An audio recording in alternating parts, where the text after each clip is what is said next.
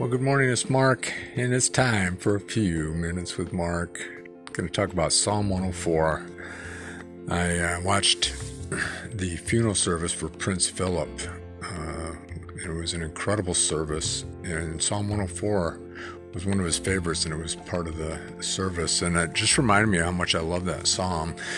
Prince Philip apparently was very much into the environment and nature, uh, all of the creation of God, and this psalm is just loaded with it. Now, before we do that, though, I need to confess that I don't really have a, much of a dad joke today.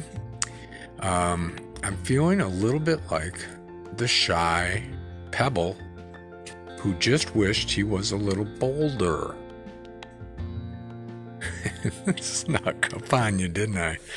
All right, so Psalm 104. I'm going to just read part of it, but I'd really encourage you to read the whole psalm because there's so much poetry in this psalm and description of all of creation that God created and how wonderful and majestic God is throughout the world and throughout you know his creation. He talks about the trees, the birds, the mountain goats, the lions, the earth, the sea, the sun, the moon.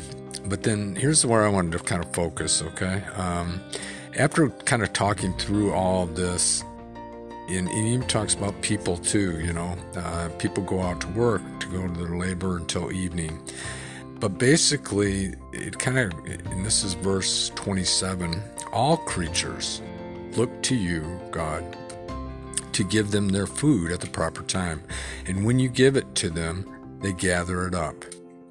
When you open your hand, they are satisfied with good things. That is amazing. When you open your hand, so personal. When you open your hand, they are satisfied with good things.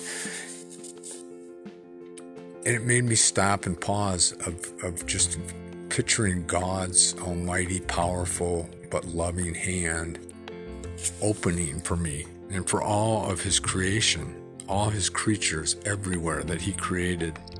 We look to him to give us his our food. And we know, you know, by, by reading through the teachings of Jesus that our food means so much, right? Food is not only literally what we need to live. It's how we were created, and God opens His hand and provides that. The food is also spiritual food. Jesus talked about being the bread of life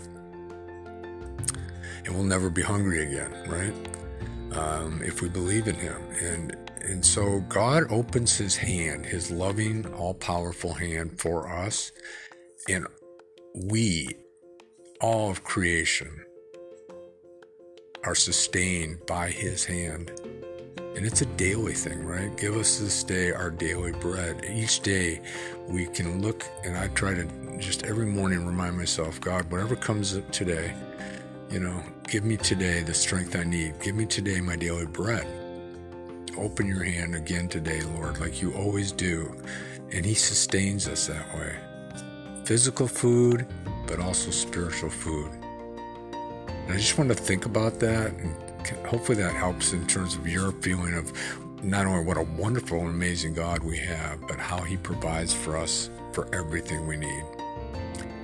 So I want to thank you for spending a few minutes with me. We truly have an awesome God and amazing grace.